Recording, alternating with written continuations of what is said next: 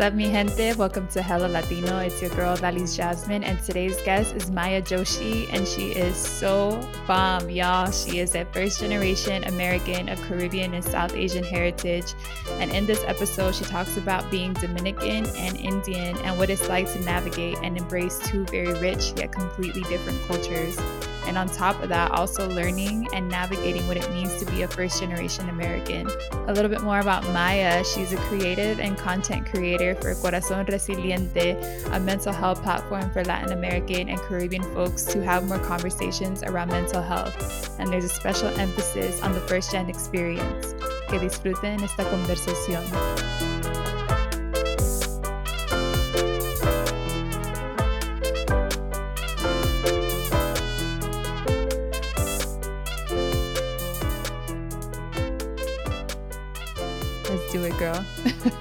Also, okay, quick shout out to Maya because I was on her podcast. Let's talk about, or is it Let's Talk About It? We gotta keep- talk about.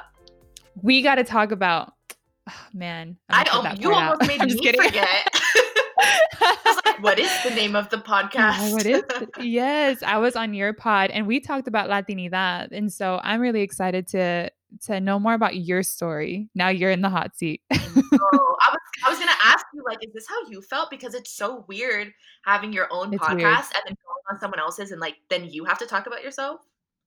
It's weird. It's weird. I like I kind of feel uncomfortable sometimes. I'm like, oh, I have to talk about myself. Usually I'm the one asking questions.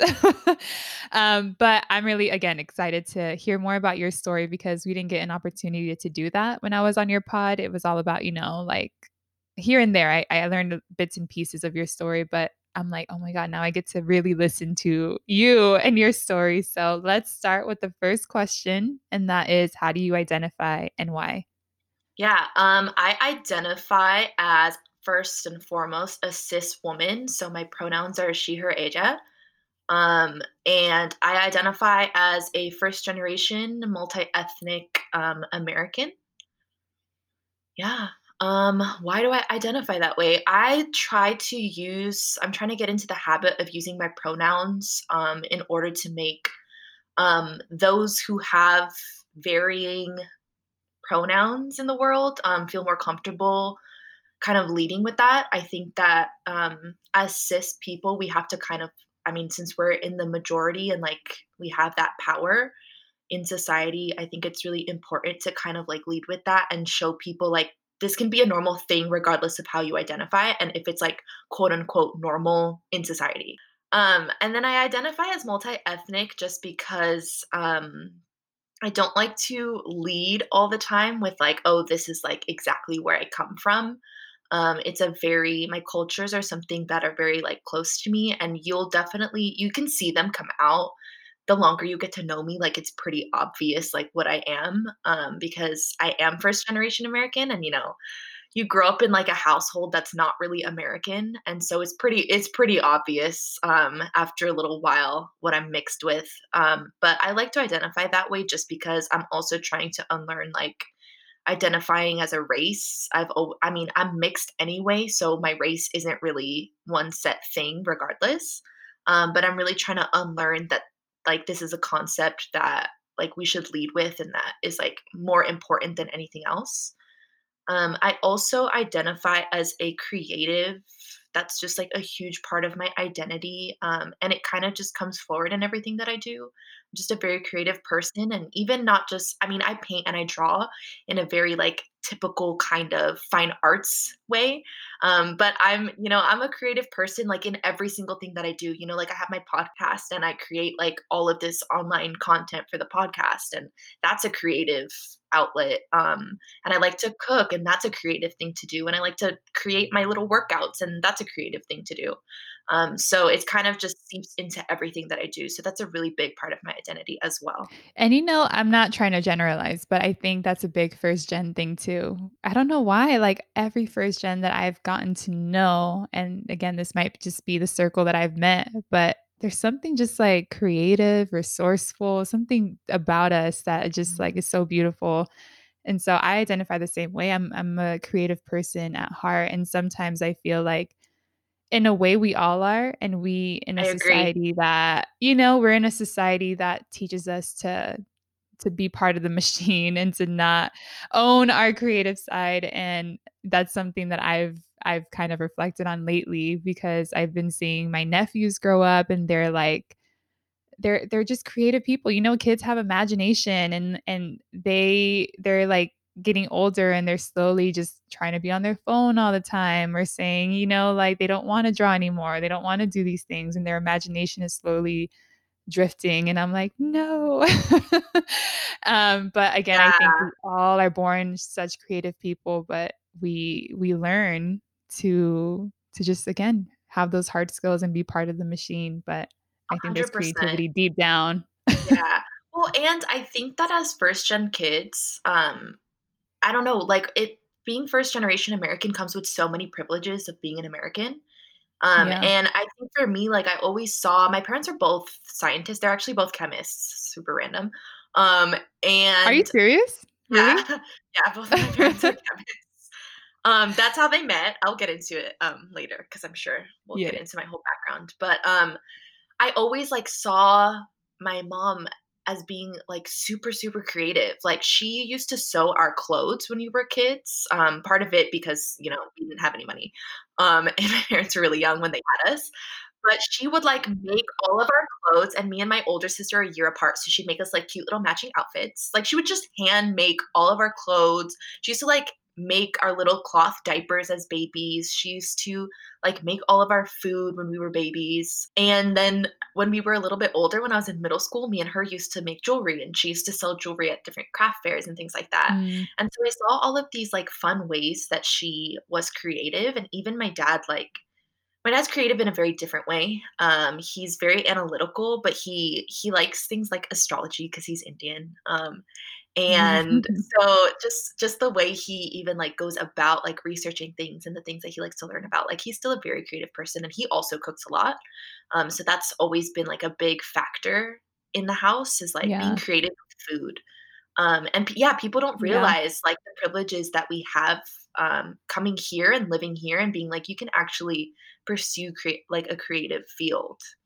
Yeah, no, that's so true, and now you have me thinking about my parents, and they are really creative, you know, like my mom, she sews, she cooks, she, um, sells her clothes, she sells jewelry too, and she, like that's her life, and it's been her her primary form of income her whole life, and my dad works in construction, I mean, he builds things.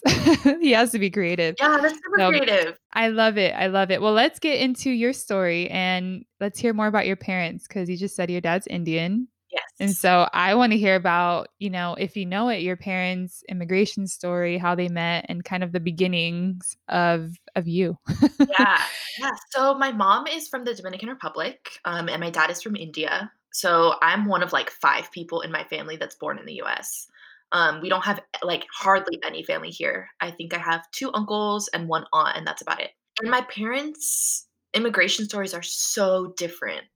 They're so vastly different. It's actually insane. Um, my mom grew up in the Dominican Republic, and when she was about nine, her parents got divorced I don't know still the details of all of the things that happened between my grandparents, but basically, my mom has 5 brothers, but only 2 of them are, like, her full brothers from her mom. Um, I don't know, Dominican men are trifling, so my grandpa, you know, went around and did some shit back in the day, right? Um, so he had he ended up having a son, I think, after the first time my grandparents got divorced, so they got divorced twice. Um, Oh, remarried on the same day, Valentine's Day, um, which is really funny because my grandma has dementia and still remembers, like, every Valentine's Day, she's like, "This is the day that I married the worst man in the world." Um never forget. She will never forget. Um, she she likes to hold grudges, that one. Um, so yeah, so my grandparents, the first after the first time they got divorced, um, they had my grandpa had my tío Misa, and then they got remarried, and then they got divorced again, and then my grandfather married his current wife, Maritza. Um, and basically, my grandma is from Santiago, and my grandpa like lives in Santo Domingo. So those are two of like the biggest cities in the Dominican Republic. Um, and my grandma like saw how her family was in Santiago and kind of like really wanted better for everybody. and she was really pushed by her mother to leave the country. And so my great grandmother, my grandma, and then my great aunt all ended up leaving the Dominican Republic like on their own, just set off with their kids and were like, okay, we're out. So my great grandmother went to Puerto Rico, which is what a lot of people do. Um, and I think that's something that's really missing from immigration narratives right now is mm-hmm. that people don't just immigrate like north from the border. A lot of people from Latin America are Caribbean and they get on a boat and they go take a boat to Puerto Rico and that that's how they get into the US. Um, and that's mm-hmm. not really something that there's a whole process. yeah, and people people do it from yeah. Cuba, people do it from Haiti, people do it from the Dominican Republic. Like tons of people just go and they're like, okay, Puerto Rico, that's that's where it's at. It'll be way easier for us that way, and it is. So I think that was how my great grandmother ended up coming here because she worked in Puerto Rico for a long time before she came. Um, but yeah, so my grandma just like picked up her three kids and came to New York City and lived like in the in low income housing for a little bit and then ended up um, moving she was like she just saw the way that it was there and saw her two sons who you know were little they, they used to hang out like in the streets in the Dominican Republic and she didn't like that and she didn't want that for them here either so she was like, all right, we, going to move to Brooklyn. So my mom actually grew up in Brooklyn. And it's so funny because when she came here, she only recently started telling me this, but she was like, I didn't learn anything new in school until I was in high school. Like her education wow. was so advanced in the Dominican Republic. She didn't learn anything for like a solid five, six years. Wow. Yeah. She's like, uh, I know all this. She she did, and and it was so sad because she was like, when I was in the Dominican Republic, like I was so competitive. Like I was so into school. Like I loved learning. I loved school. Mm. Um, I loved just going and being like, okay, I'm gonna be like the top of my class because she's just like my parents are just nerds, right? So she she like loved school and she came here and she was like i hate school now like i don't even want to try she rebelled so hard against learning english she did not want to learn english she was like i refuse to speak this language um and even wow. to this day she's like even though i've been speaking it now since i was like 10 i still don't know english she was like i just never even wanted to learn and so i i technically know it but I'll gosh, never really like understand mom. it. And I think that's something a lot of immigrants go through, right? Where yeah, like, I mean, my mom, my mom is very honest and open. She she's 61 now, and she's like, she still doesn't really speak English. She doesn't choose to speak English, and yeah, she just said she's like I never wanted to learn. I never had to learn. You know, she was she was cleaning houses and she's like we didn't have conversations, you know. or she was, you know, like in these in these positions of serving others and so she right. chose to not learn, you know, she didn't have to learn the language, so she's like I didn't. And so mm-hmm. she always found she gravitated toward the Latinos whether it was in our schools cuz trust me, she knew all of our counselors. she knew every I don't know how. She knew everything. but see, that's what happens when you get in with the, you know, like the, the people that clean the building and the people that take the trash out because yes. those are the people that have all the intel. They do. I, you would know. She would know if I was doing something I wasn't supposed to do. She'd be like, "Where you at?" like, how did you know I was here?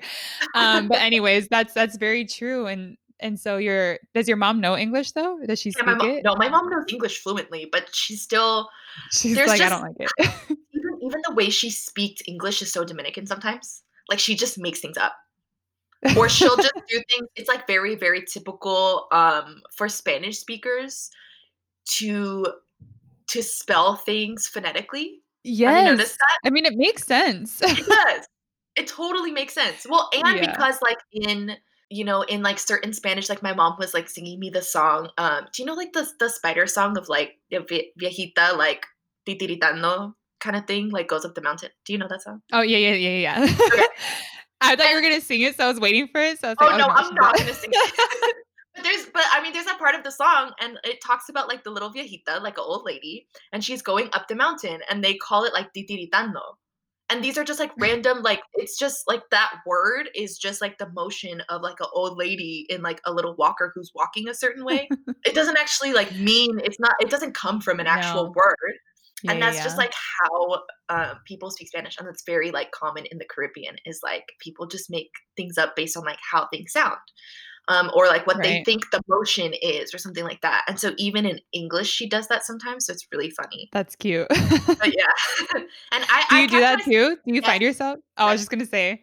I catch myself just, like, making things up, and when I was a kid, I would just, like, add letters or, like, take letters out of words or just, like, make things up, and my parents would be like, "What?" And I and I would explain it to them, and I was like, "Oh, but, you know, like, this thing sounds like this, so, like, that's what that is." You're like, "It makes sense." Sense to me. It made sense to my mom. Yeah, I honestly, like, we at least, like, my family too, and this sounds like we have this in common, but my family, they're very animated when they speak, and they're very loud. So if you go into a party, like, everyone's gonna be screaming at each other, and you're gonna be like, "How do how do they understand?" But it's like every everything makes sense, and it's all like, uh, we say doble sentido, it's all, like, double meaning phrases and words, Yes. and I'm like, "Oh my god." They speak in analogies, it's like it's so funny to me. Such a so fun my abuelo does that all the time, like, it's just such a it's such a dad thing, even you know, like, people here joke about, like, dad jokes. They do the same thing in Latin America, like, my grandpa just, like, rhymes random things because he thinks it's funny. Yeah, I I don't know, my dad is the same way, like, the the exact same way. The men in my Yeah. family I'm even seeing my brothers because they're now all dads and older, and I'm like, "Oh, you guys are looking at, like, my dad now and sounding like him." Right? Like, everything everything that they say is always, like, a double meaning, and I'm like, "I can't with you guys." Everything's a joke. But that's the beautiful thing about Yeah, everything's a joke, and I find myself doing that too. Like, I take everything as, like, just fun, like a joke. I know, like I. I I catch myself also making fun of, like, certain things in English that are are different in Spanish. Like, there's, like, memes that sometimes, like, it it's a play on, like, English words, but then, like, in Spanish, you know, it means something different. Um, and I just love I love things like that because I'm like, I love the little, like, crossovers that we're able to have. And being able to kind of, like, understand both is really fun because you can kind of, like, play on both. It's a superpower. Mhm. So, yeah, so my mom just, like, didn't I mean, she she ended up learning. She did really, really well in school. Um, and I think a lot of Dominicans in New York City kinda have, like, this mindset of, um, like, let's, you know, like, make it out of the hood. Let's, like, go to school and, like, get all the nice things that we, like, weren't able to have in our countries and things like that. And I think that's a very, like, immigrant Mhm. mentality in general, but New York definitely, like, amplifies that. Um, and so my mom actually ended up graduating high school early and going to college at, like, 17, um, and got, like, a full Oh, she wow. yeah, she, like, never paid for school. Um, she went and got her master's and everything. Um, she went to Stony Brook. And she was just, like she was just super smart, even though she claims that she never tried in school here. I was like, "Yeah, but you went to school I mean, you went to college when you were 17, so I don't know about that." But it was it was very, um their their story, I think, is is pretty common for Dominican immigrants and Dominican Americans, is, like, her mom used to work, like, in the clothing factories where she, you know, was undocumented, and people would go and raid the factories, and they were just always, like, kind of under the radar and worried about what was gonna happen, but luckily, they lived in communities where, like, everybody was Puerto Rican and Dominican. And even in Brooklyn, there's still, like, a huge population of Caribbean people there. And so it was it was nice to, like, be able to have that community for them because they didn't feel too scared. There was still, like, 1 or 2 people there. Um, and then my aunt had also or my great aunt had also come here, and so her and her daughter, like, they all grew up together. And her daughter is, like, the same age as my mom, so they were just, like, you know, little twins all of high school and stuff. Um, and Mm. so it's it's nice that they were able to be in New York City, I think, because there's just so many Dominicans, you don't even feel really out of place there. It's like, "Oh, I went from Santo Domingo Right. to, like, mini Santo Domingo." And what about your dad? I'm so curious how your dad and your mom met because you said they were both scientists and that's how they met. Yeah, um, yeah, and so my dad so my mom has, like, kind of more of a typical, like, you know, they they flew here and, like, they technically came here legally, but they stayed, um, They for many overstayed their years. Yeah, you know, they Yeah. just they just came and they were like, "We live here now. Thank you." Yeah, and that's what people need. like, people don't understand that either. Like, there's a lot of different ways people become undocumented, Mhm. right? And so, technically, on my mom's side, my mom came here illegally as well, as well as my all my siblings, Mhm. but they overstayed their visas. So is it like Yeah, so You it's know, like like, they still are undocumented. Doesn't matter how they came here. Yeah, and and that's that's the thing is, like, so there's there's so many different ways, um, that people immigrate here, and there's so many ways that they get called out as, like, being undocumented and things like that, and I'm like, "This is so dumb," like, people have been migrating Yeah. since the beginning of time, like, we're not meant to live these sedentary lives in one spot. So, it's just snaps. it just it just boggles my mind, I'm like, "People are meant to migrate, that's normal. You're not meant to come and, like, colonize a whole space and kill people, that's not normal, but migrating and moving around is very natural." Yeah, I'm glad you pointed that part out. Yeah. You're like, "This There's a isn't normal," difference. but Yeah, I mean, there's a difference between migrating and, like, displacing and killing people, so let's be clear. Exactly, yeah, let's be clear, and I mean, like, let's also talk about these different regions, like, everyone, again, depending on the Caribbean, South America, Central America, we all come into in Mexico too, and we all come into this country differently, Mhm. and another thing to point out, we don't just immigrate to the US. Yes. People immigrate all over the world, like, we are not the only place, but in Americans, these you know, live in a circumstances very US-centric yeah. life. Exactly, exactly, but, you know, in this instance, because we are in America, in the United States, and I need to unlearn that, we are in the United States because technically Latin America is part of the Americas.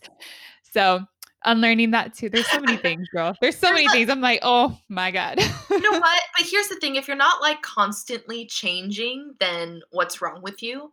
Like, I remember growing up and, Yeah. like, being a teenager and stuff, and even, like, when I was in college, and people from back home would always be like, "Oh, Maya, like, you've changed so much, like, you're always changing, and, like, you're so" um, I don't know, it it almost to me, I I felt insulted because I thought that people were saying that I wasn't standing true in any values, I was like, "Oh, people don't think that I care about anything because my mind is always changing." But the reality is that, like, my same core values have always been the same, but I've just I've just evolved over time because there's no reason not to, like, if I didn't evolve, that means I haven't learned anything in life. It's that though, it's like we all do naturally evolve.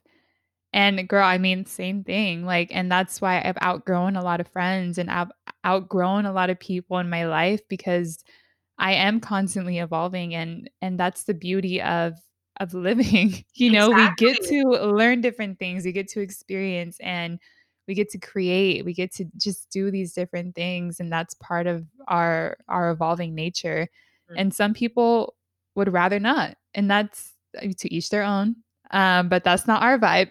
We're like, we're trying to evolve, we're trying to grow, um, but yeah, exactly, and I think, again, that that's where the outgrowing people happens, right? You're like, "Alright, well, looks like we're in 2 different spaces, so Imma just keep doing me, prioritizing me, prioritizing my growth and what it looks like for me." Yeah, and So, and because I everyone's growth looks different, so sometimes even, like I don't know, I've probably taught other people some stuff, but they just didn't grow, like, in the same way that I did. They went off and were like, "I'm gonna learn about this other thing now," and that's totally fine too, you know? Not everyone's around Yeah. forever. Yeah, So well, let's yeah. let's bring it back to your your yeah. we girl, we could talk for days, but let's bring it back to your I know. parents because I wanna know about your About your upbringing. Yeah. Um, yeah, so my dad came, um, I think, like, how most, like, Asian people come to this country, which is through school. Um, he went to, um, IIT Bombay, which, um, if any Indians listen to this, they know that that's, like, the MIT, like, on crack of India. So, like, people think that MIT is really hard to get into in this country, but, like, IIT Bombay and well, I think they have one in Delhi as well, um, but that school is, like oh my gosh, just I mean, think about a country that has billions of people and everybody wants to go to the school, and it's, like, one of the best schools. Um, and so engineering is a really difficult field to get into in India, and so my dad, like, went into chemistry because he was like, "This is how I can get into this school. This is something that I like doing." Um, he, I believe, likes, um like, physics. I can't remember if he did, like, biochem or physical chemistry, but he likes all of it. Um, and so he he went to school there Can't relate. and I know, me too. My poor parents, like, none of us liked science out of all 3 kids that they had, and they're both scientists. We were, like, so sorry. Yeah. But, yeah, so he came he came through school. He actually originally got into Cornell. He went there. He saw Ithaca, and he was like, "What is this? This sucks." Um, he had never experienced snow. He was like, "I don't like that." Um, and he was just very like that whole area is just very isolated. Um, he he just, like Mm. he dealt with a lot of stuff of moving to a new country, having to go to a new school, being in a really difficult program because he was now, like, past his, um, undergrad.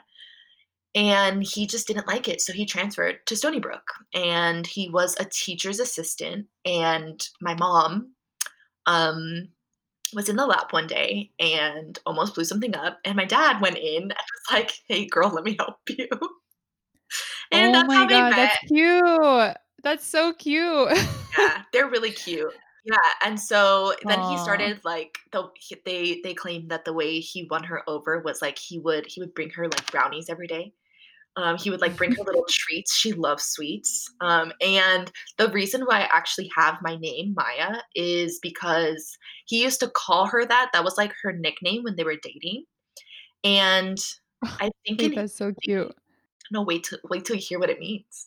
Um, I I I think it's in Hindi, but I but I never know because my dad speaks, like, 3 different Indian dialects, but I think in Hindi, Maya means illusion. And so he always used to tell her, like, "You're, like, so beautiful that you're like an illusion." And so that's why he used to call her Maya. Wait, that's cute. Okay. That's hella cute. And so they named you Maya. Mhm. Oh my god. What's your whole name, by the way, like, your full name? Because I saw Magdalena too. Yeah, Magdalena is my middle name, so Maya Magdalena Joshi. Wait, that's so cute. I always, like I told my parents a while ago, I was like, "I always put my full name on my resume just to, like, throw people off." Because you see my first name and you're like, "Okay, that person could liter" Maya is universal. You could be from anywhere. And then you Right. see my middle name and you're like, "Okay, that's, like, very clearly Spanish." And then you see my last name and it's, like, super Indian. Like, Joshi is well known. Girl, I'm all about putting your name out there.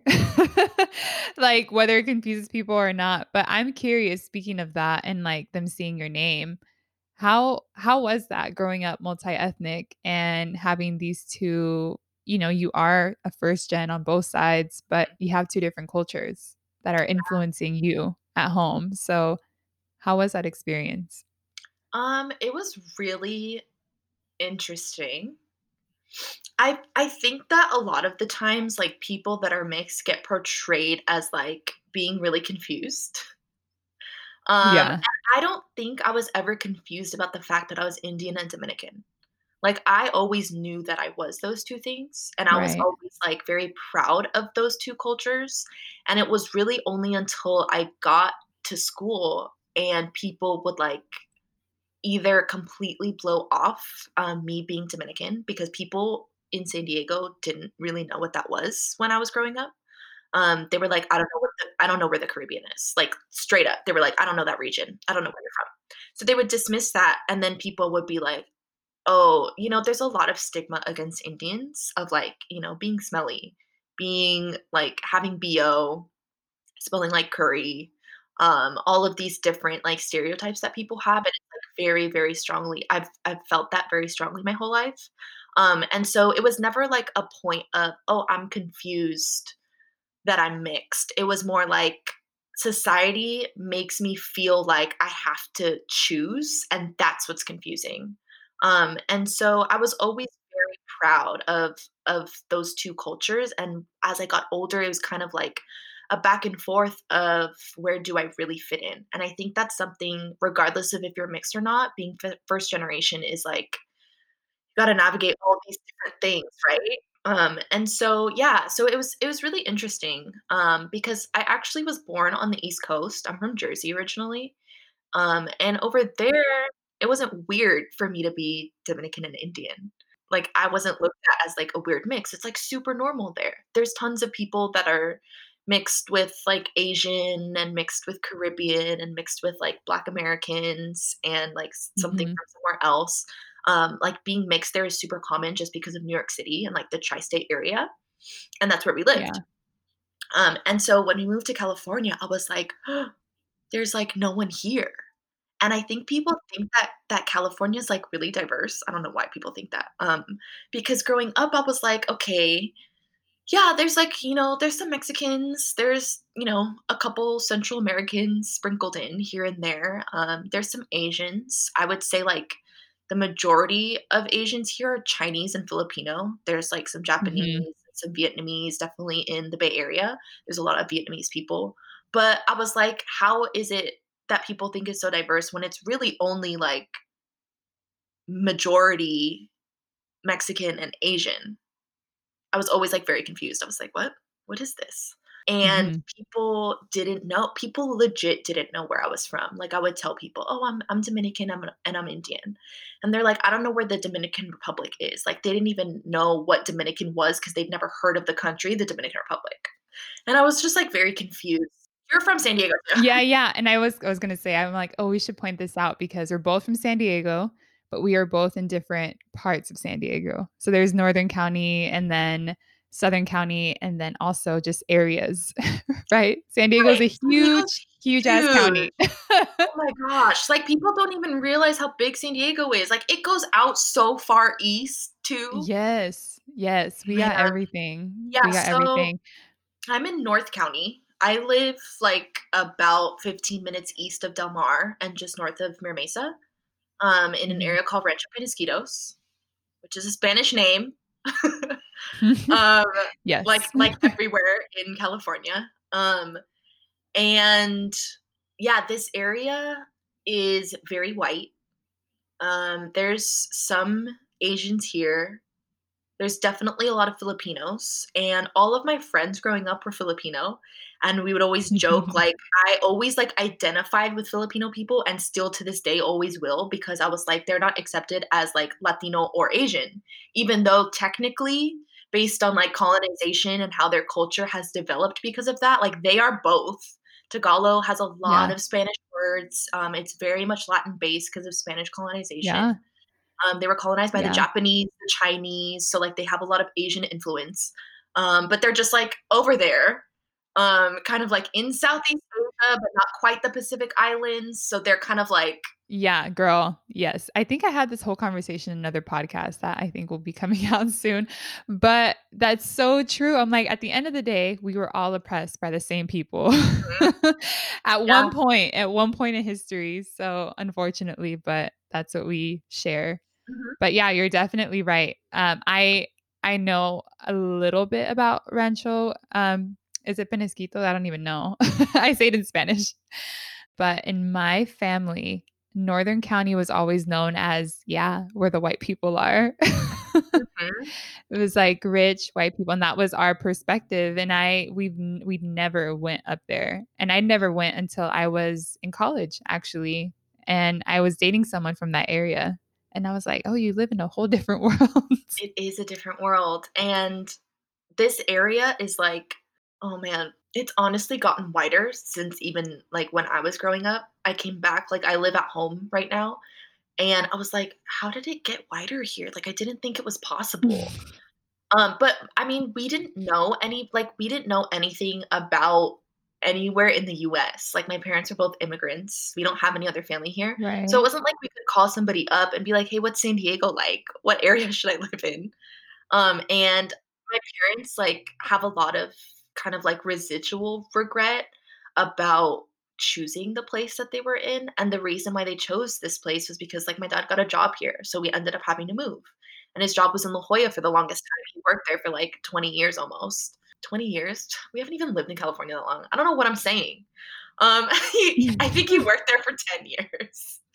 Um, so so that that's that's just like where we lived based on the location of his job and purely that. And if my parents had known anything about about San Diego, I don't know if they would have chosen this place to live because it is really easy to get around San Diego for the most part. Like it's not like the Bay Area where it's super congested and like there's traffic all the time. I leave the house and I'm like, "Oh, it really actually only takes me 20 minutes to get anywhere." Okay. Um, it's so bizarre. I'm not gonna be stuck in this traffic for, like, hours to get somewhere I can be in 20 minutes. It was, like, a legit culture shock moving back home, and I was like, "Guys, we gotta go, like, we have to leave," and my parents are like, "Why are you tripping? Like, it takes 10 minutes to get Like, there." chill.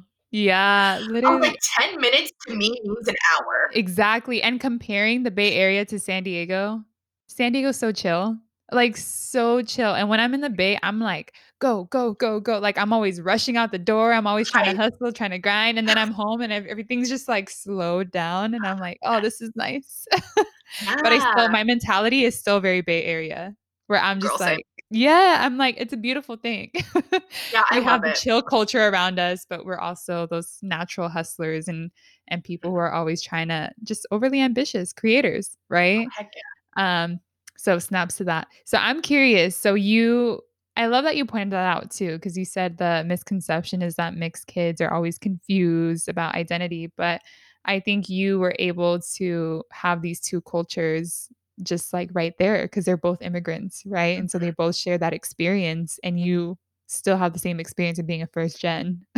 Exactly, and Um that's why I identified with the Filipino kids so much because they were also first gen, their parents were just as strict as mine, and I didn't notice as much, like, I didn't feel out of place hanging out with all my Filipino friends because I was like, "Okay, your parents act exactly like my parents." Are your parents close to their sides of the family and their culture? So, like, do you have literally, like, a beautiful mix of both Indian and Dominican culture? Because that sounds amazing. Yes. 'Cause Um, both y'all foods not are bomb.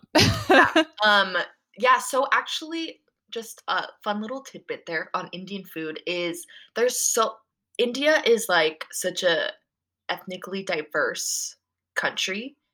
There's so many Yeah. different parts of India that have different lang each state has their own state language as well as Hindi, which is, like, the national language, and so that's why my dad knows 3 different, like, different dialects. Um, so my family is from South India, we're South Indian, and we're from a part of India called Karnataka. There, they speak Kannada, and so my dad, Mm. he speaks that language, but he grew up in Bombay, so he grew up in the state of Maharashtra, so he speaks Marathi, which is their language there. So he speaks. Wow. yeah, so he speaks Kannada, Marathi, and Hindi, so he speaks 3 different Indian dialects, and if you're educated in India, you speak fluent English as well because of colonization. Um, and so he speaks 4 languages, and my parents, like it's always been kind of like a bit of a culture clash in the house, but at the end of the day, it was never like we're we're mad at each other for this and this, and now we're not gonna teach our kids about the other culture. That was never a thing. So our Yeah. families have been I mean, my parents have been, uh, married for so long now that, like, our our families are, like, blended at this point. Um, like, Mhm. my sister got married last year, and, like, my family from India came, and my family from the Dominican Republic came, and they all know each other, and they all talk, um, and it's re but it's just really different, and there was there was always moments of, like feeling like I was never gonna know enough about either culture. Like, it's really difficult because so many places are so rich in history, and I mean, even as Americans, like, there's people who are from America, who've lived in America their whole lives, who are, like, 6, 7 generations in, and they don't even know the full history of the US. They don't even know, like, all of the different, like, nuances of living in the East Coast versus the Midwest versus, like, the South versus Southern California versus Northern California versus the Pacific Northwest. Like, there's so Yeah. many different cultures just here within the US, and that's how it is in all parts of the world. So India is such a, like, rich country in history. It's one of the oldest civilizations, like, Eastern medicine and Eastern religions and a lot of things kind of, like, came from India. Um, and then Dominican history is also really rich because that was, like, the first place in the Americas that was colonized, and so that was, like, one of the first places that enslaved Africans came to. Um, and we have a lot of blend of, like, West African culture with, you know, Taino culture and Spanish culture, and so that is also just, like, a lot of nuanced cultural differences Mhm. there. And it was always, like, really interesting to grow up in a house where, like, you have a very Western culture, Dominican Republic, which, you know, like, they have like more of a capitalistic system and like the system of government is a little more close to like US government. Um, and you know, they have like the big cities and I would say the Dominican Republic is a little bit more developed than India just because India is so huge that some parts of it are like living in the 30s. Right. Um, it's just it's just so Mm. much land and so much of India is rural. Um, and so it was just so interesting because like my dad is very like Eastern, like he likes, you know, more of like the holistic stuff. And um, he's more like slow and like even tempered and like, you know, things take time. And it's a very like Eastern way of living and being is like, you know, you have to be patient about everything. And, you know, the way that you're going to get the greatest reward is through, you know, over a longer period of time. You know, things take time. And Western civilizations are like, okay, quick, quick, quick, grind, hustle, Yeah. get it done. Um, and that's how Dominicans are. And not only that, but my mom grew up in New York City. So she's very much Mm, like a girl. fast Yeah. pace, get it done kind of thing. And so it was kind of that like clash of um, like Eastern and Western. And my dad would always talk about like all of these things that came from India. He was like, everything comes from India. Yeah. Is what all That Indians pride think. though. Africans think that, and you know, Chinese people think that, and Dominicans think that. Like we all, everyone thinks that everything comes from their land, right? Right, Um, right, and so right. that was always this thing. Like he would always tell us like these stories of you know like Hindu mythology and like all the different gods. They have like twenty five gods that have different forms. So there's like actually a hundred. Um, and he would always like tell us these stories of like these long detailed stories that are like so complex because the civilization is so old. Um and then my mom would always just you know like about like merengue and bachata and like our dances and our food and like how to make mangú and you know mangú comes from the Congo so it's actually like a West African food.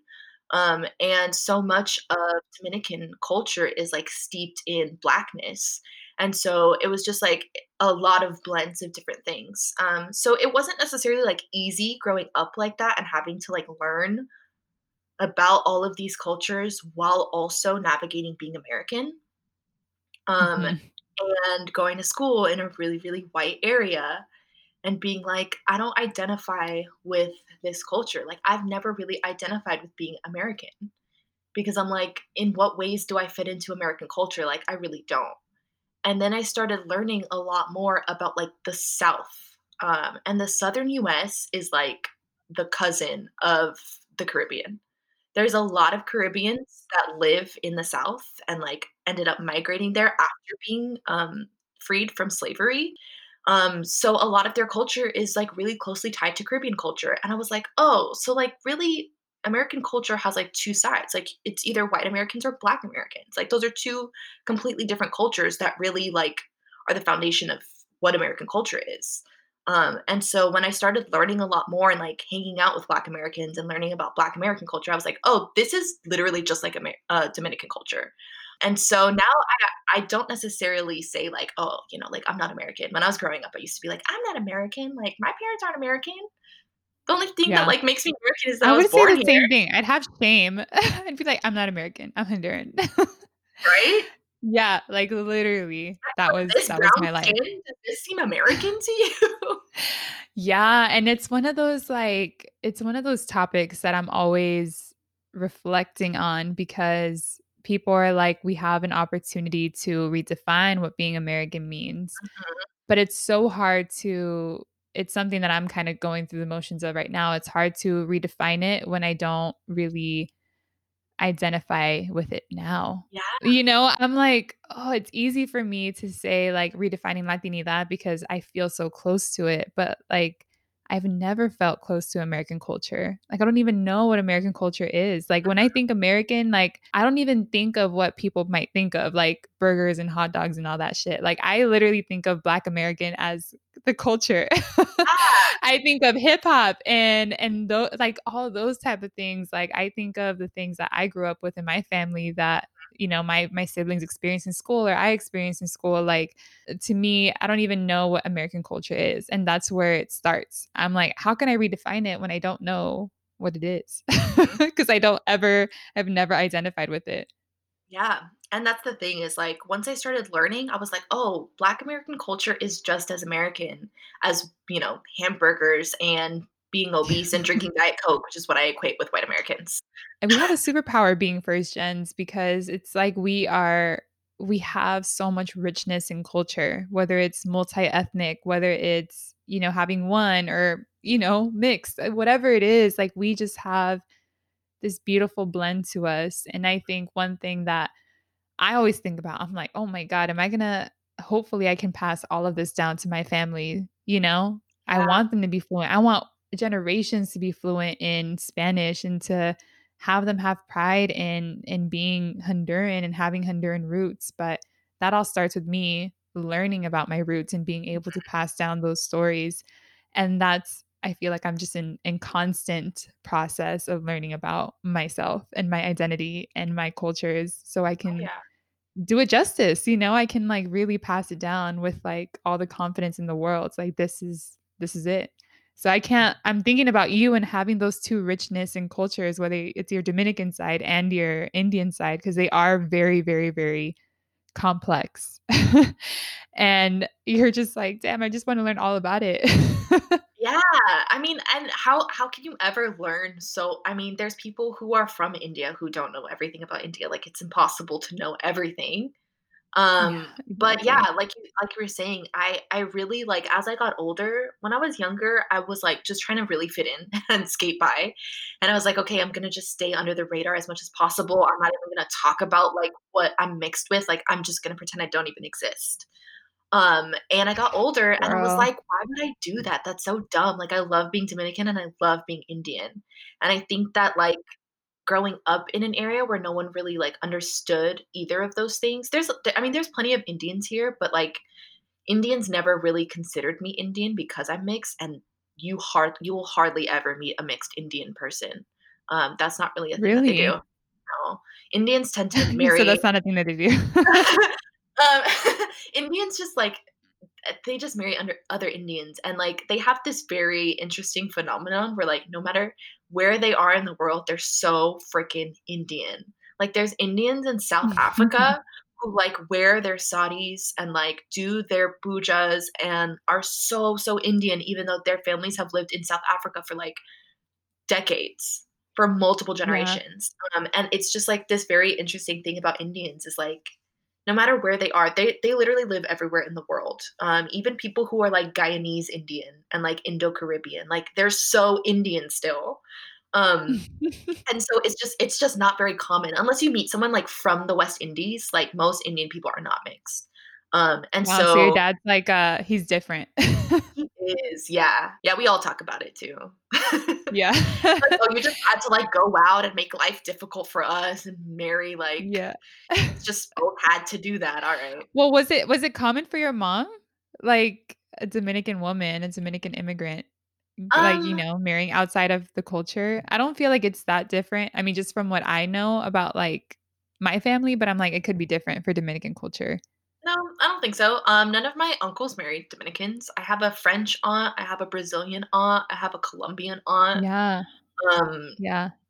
I have, like, one I have, like, 2 aunts that are Dominican, that's it. Same thing with my family. There's 2 siblings that married Hondurans, and it was like so their kids are hella Honduran, but, you know, we have we have those mixes too, which is very interesting because you're talking about your dad and Indian culture, and I'm like, "Oh, Mhm. that that's, like, a big difference," because in in Latin like, Latinos be marrying anyone, you know, that they fall in love with.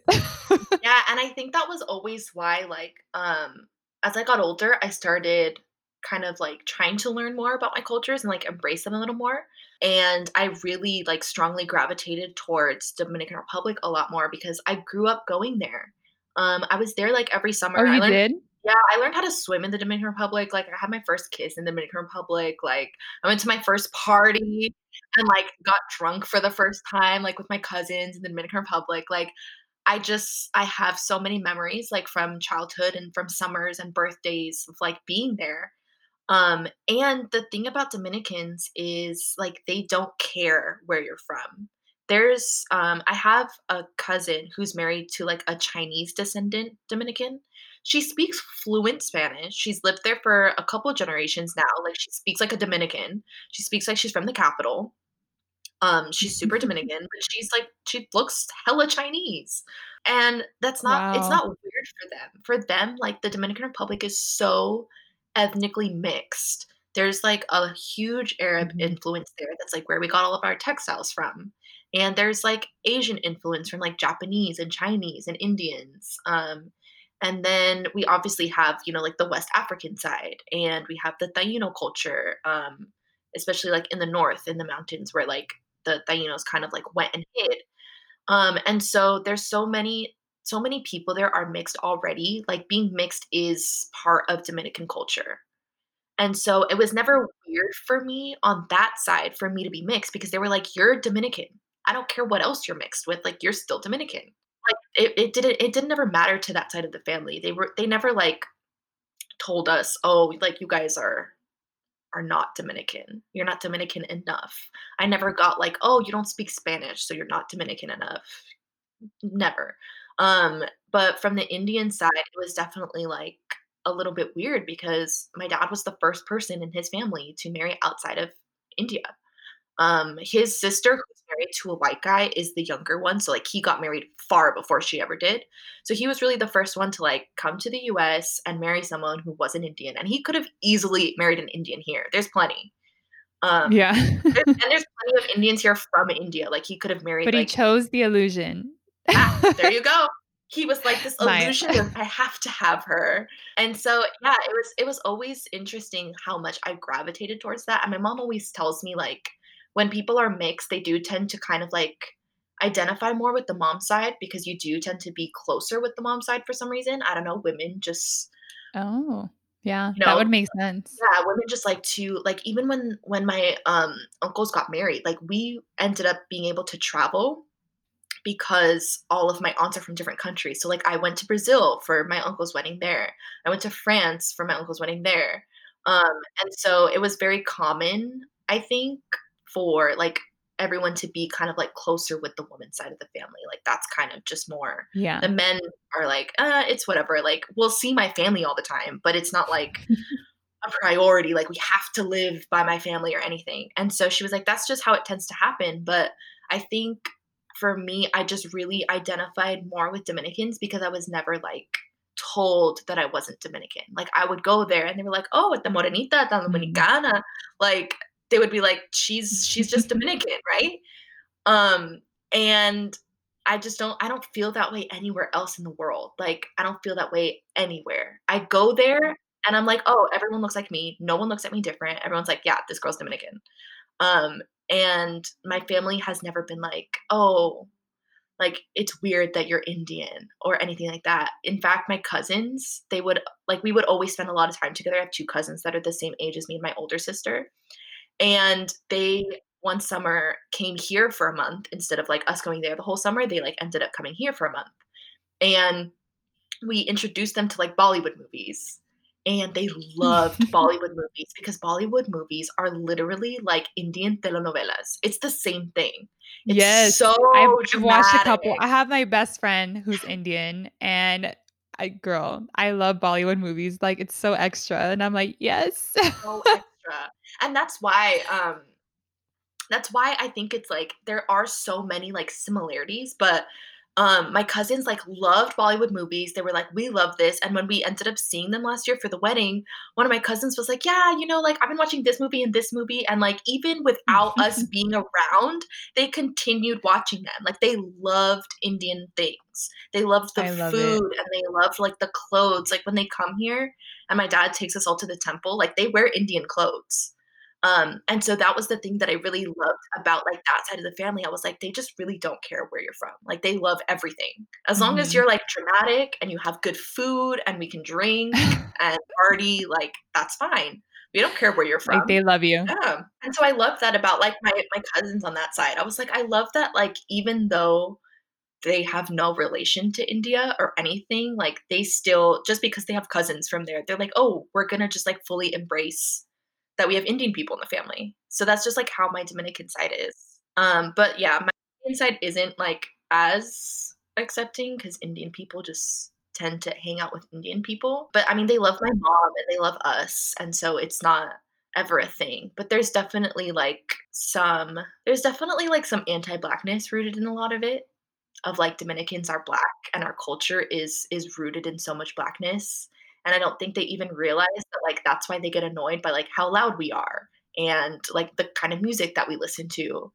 Um and Yeah. like that. Like they don't even realize that their own anti-blackness in that. And so it's kind of just like, oh, like these people are so loud and like they want to be partying all the time and like why does their music sound like that? Um so they can be a little judgmental, but here we are. We're still I mean, my parents been Here we are. years, so Oh, so beautiful. Well, I know we're coming up on time, so let's go into our cafecito and chisme because let's talk about what you're up to now. Um, and also you can talk about your podcast. It's a it's a great podcast. I love these conversations. I feel like y'all are best friends already. Every conversation, I'm like, yes, snapping my fingers. So yeah, tell us what you're up to now. Yeah, um, so like you said, I have a podcast called We Gotta Talk About. Um, and I run that podcast with my good friend Caitlin, um, who we went to college together. And we both have always been in like very, very white areas. Like she grew up just outside of LA.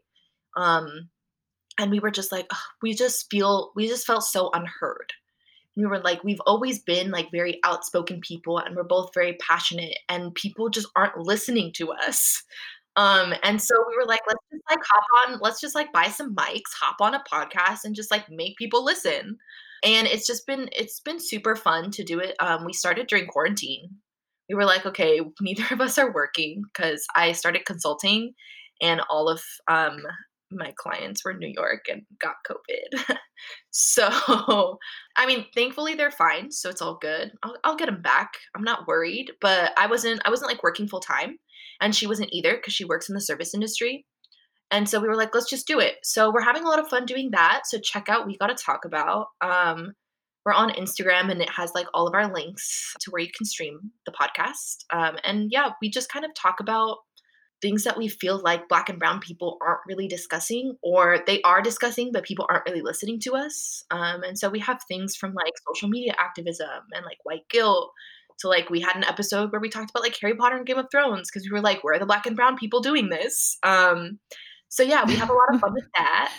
Um, and i also have a mental health platform called corazon resiliente and i run that with three other women. So one of the other women is dominican. She lives in the dominican republic and then the other two women are Mexican, and I think one is in Sacramento and one is in LA.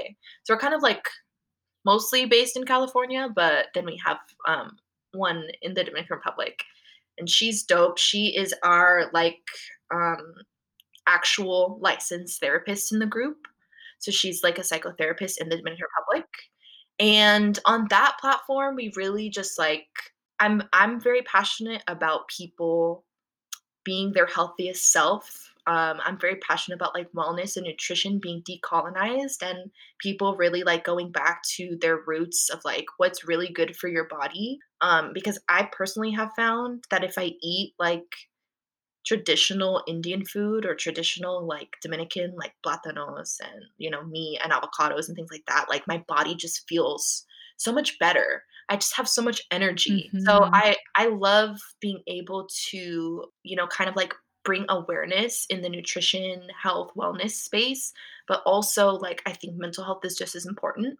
And in my family, we've struggled a lot with even talking about mental health, and I know a lot of first generation people Yeah. can relate. And so and we all kind of felt that way. So all four of us, we just kind of randomly got together and we were like, let's just talk about mental health we all have really really different experiences and that's what's so beautiful about being able to collaborate with people is that no even though we all kind of have like this similar we didn't know how to talk about mental health before and now we're starting to do it and it's really difficult with our families um, it's still so different. Our stories are so different um, even our manifestations of things like anxiety are so different across the board and so it's just a great platform that we're able to just like talk about these things. Um, we try to highlight people's stories. So if people hear this and want to write in and tell us about like their journey with mental health, that's kind of just what we do on that platform. Um, and we meet every Sunday and we do like a little recording of a different topic each week. So sometimes we discuss um, like anxiety, sometimes we discuss burnout. We recently were discussing different types of relationships. So we dived into like familial relationships and like culture and how that influences like your romantic relationships and things like that, just like Mhm. in the scope of mental health. Um, so yeah, those are the two main things that I'm up to. I'm also an artist, so if you want a painting, hit me up. Go check out my website, mayamjoshi.com. Um, yeah, those are those are the things that I do. Um, I'm I'm just passionate about a lot of different things, and working in an office was never for me. So I'm just like doing a lot of different things now because I can. Girl, that's the beauty of it, and I I feel the same way. I'm like, "Ugh, office, like, I can't I can't be in an office." That's why I love quarantine. I'm like, I could just be Oh, wherever girl, I want. I love quarantine. I know, you know, people are like I I get it, you know, I'm not trying to not acknowledge some of the situations that are happening during quarantine and, you know, the struggles that are happening, but for me personally, quarantine has been the best thing that happened to me. Yeah, Like, truly, truly in every single aspect, whether it's spiritual, mental, physical, like, all of those things, I just feel like I'm in the best place, like, as my full self. I'm like, "Wow." That's that says a lot, right? Like, I'm always yeah. in the hustle and grind, but to be just, like, still for, like, Isn't it these beautiful? past couple months, I get to create, you know, this podcast, I get to create these different things, and so I'm like, "This is it. This is what I'm meant to do." Yeah, and I love I love that. I think that if you, like if you have the privileges that we have of, like, you know, having a home and having, you know, money coming in and not having to pay for rent and things like that, like, I think it's really I think for me, it's really been a time of, like, acknowledging that privilege and being like, "Okay, what can I actually do about it now that I don't have, like, all these other factors to worry about?" Like, I had so much anxiety from working in an office, Yeah. and, like, I had so I have so much, like, racial trauma from working in offices of, like, all white people and, like, trying to be professional. Um, I have a ton of Ooh, racial trauma from that. Yeah, and so, like, not having Let's to not even jump into all yeah, that. that's that's a whole that's a whole other episode. You can, you know, you can catch That's us on, like, a different episode. platform talking about that, but yeah, Yeah, I well, mean speaking of that topic though, I recently did a podcast with I'm gonna Imma do a quick shout out to Pavel Martinez, Dominican guy from New York City. I did a podcast with him. His podcast is called Quien Tú Eres, and he talks about that, how Latinos walk into into spaces, like, in the professional, quote, unquote, "professional setting," and we have to, like, change, change everything that we are and what we do, and that yeah, I talk about that hella. the amount of Talk about having to hide like my body because I'm like, people just can't they don't know how to see curvy bodies in an office, and oh, so I I had to hide bodysuits and nice pants all the time. I was like, "I don't care what y'all think." But it was like it was like that thing of, like, always being, um, assumed to be, like, the help that really pissed me off, where people would be like, "Oh, like, are you the Girl, what? cleaner? Like, are you the are you gonna clean this up for us?" And I was like, "Hell no, I'll work here." Yeah, you're like, "Mm, girl, I am college educated. I am I am equal to you, if not better." I'm kidding. Yes, But you're not wrong. like better. Um, but, you know, that's a big thing that we have to go through, even the code switching, you know, like, I say I used to say things like, "Awesome," like, "That's so great," and, like, I'm like, those are not things I would say in a regular conversation with people, like, I would not say those words. Like, my voice completely changes. Like, I'm in the office and I'm like, "Hi, how are you?" Like, do I sound like that right now? No. And you're so right, I would do the same thing, and sometimes I still catch myself slipping here and there, and I'm like, I need to really, like like, check myself and call Yeah. myself out. I'm like, "What what am I doing right now? What am I doing?" Mhm. But it's it's very true, and I, like I feel for people, like, all my friends coming back to Southeast San Diego, I'm just, like, surrounded by family and surrounded by friends who are still in the same areas, and we have we talk the same, we, like, sound the same, Yeah. and they feel the same way when they have to walk into work, like, even if it's just serving serving people, they, like, act, you know, a different way, and I'm just like, eh, we all feel this. We all Yeah. feel this in these different areas of our life, but I think it's so amplified in corporate America because who's who's there? Yeah. Who's in those spaces? Yeah, and it was so funny because I grew up, like I grew up with so much privilege. I I mean, like, my parents were always pretty well off financially. Not like we didn't have a lot of money, but, like, we they were able to always, like, save, which means they had stuff in excess, right? And, like, we went to, like, good schools and lived in, like, a technically, quote, unquote, "nice area." That just means white. Um, but we had, like, all those things, like, my parents my dad has a PhD, my mom has a master's. We were always expected to go to college. So, like, those things are all huge privileges. My parents both speak fluent English. That's also a huge privilege. Like, I didn't have to translate things like the ballot for them that people are doing right now. Um, so, like, we grew up with all those things, um, and yet we went out into the world, and I was like, "None of that shit matters because people just see me as a brown, tall, curvy woman who's there, and they're like, what are you doing here?' Because no one else here is like you." Yeah. Shout out to tall, curvy women. Because you know what I would hate? I don't know if you you got this, but because I am, you know, lighter, there was never question about, you know, color of my skin, but Mhm. people would say, "Well, you're tall for a Latina." And I'm like, "What does that even mean?" Like, there's tall Latinos out there, like, what? I know. People would And just say that I was tall, like, in general for women, and I was like, "I see hella women that are, like, 5'9", 5'10". What do you I mean?" yes. I'm like, am I supposed to be hella short?" Like, I don't understand. Like, I'm proud of being 5'9", okay? Yeah. Like, But and that being tall. curvy too. Yeah, that was that was a big thing for me growing up, and it always, like, bothered me so much because people would always, like, point out my ass, and, like, everyone like, I used to have friends, and, like, they would say this as a joke, but they'd be like, "Oh, I recognize you more from, like, your ass than from your face." I was like, "Okay." Um, and that was just, like, always that was always a thing from the time I was, like, in middle school until now. I mean, people don't Girl. out as much. I mean, I still get harassed, like, in the streets just for wearing, like, baggy clothes even because like, you can see my ass and everything. Um, and that was always, like, That's how you were born. You were blessed Oh, girl, before my became a mom trend girl. my mom literally used to joke. She was like, "Oh, I I had to get you cloth diapers because your butt was too big that, like, you didn't fit into normal diapers." Which isn't true, but she would, like she would just joke about that because she was like, "You were literally born with this, like, from birth, I from love it. From birth. Girl, And and so I yeah, and I was feel always that.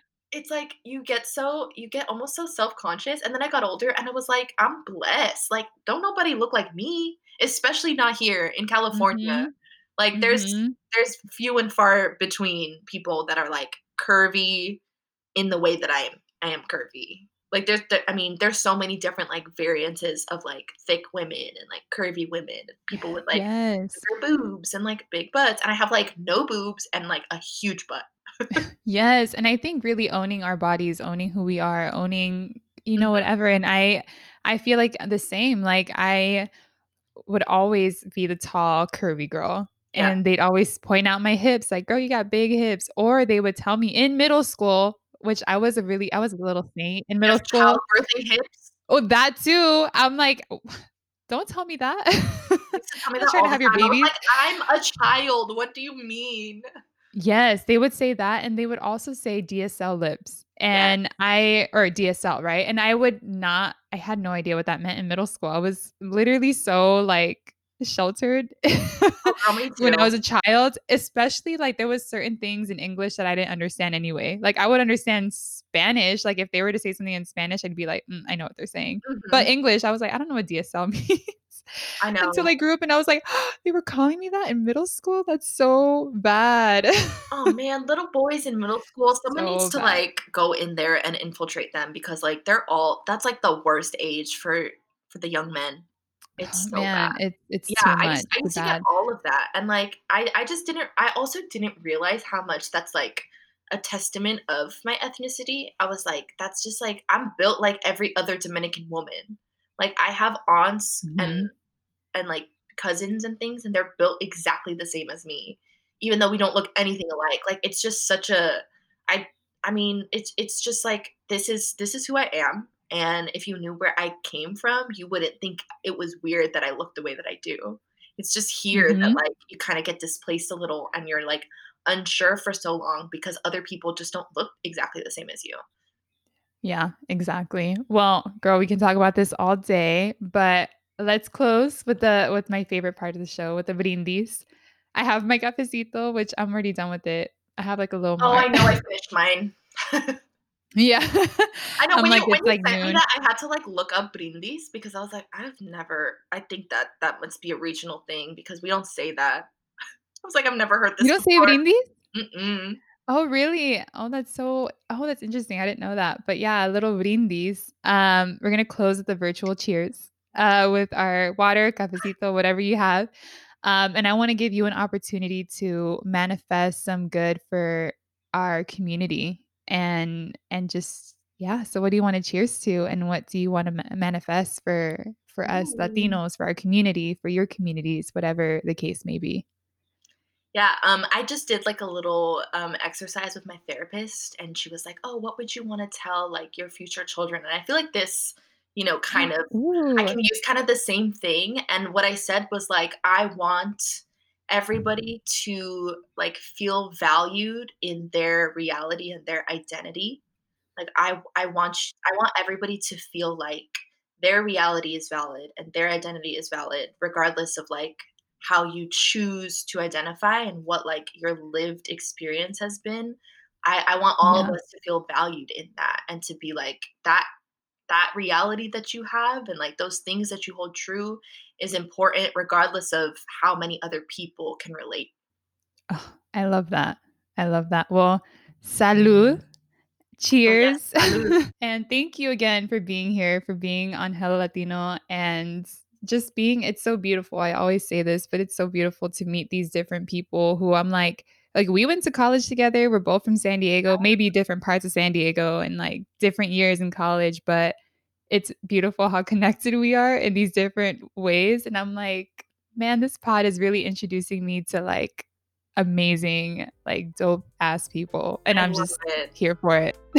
Thank you so much for having me. It was so great having you on our show too and getting to know you more. Um, and thanks, because I never I never talk about myself. Um, so this was new. This was a new experience. Um, and I really enjoyed it. I love talking to you.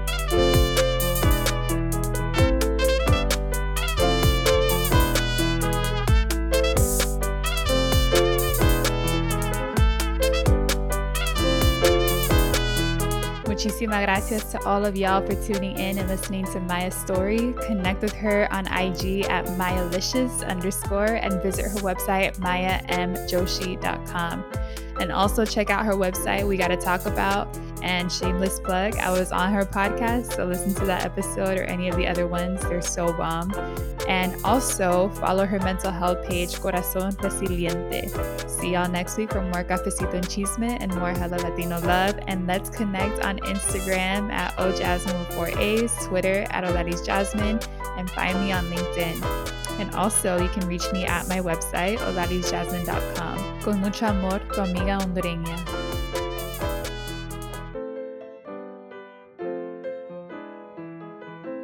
Mi gente, what's up? This is Chris Gates.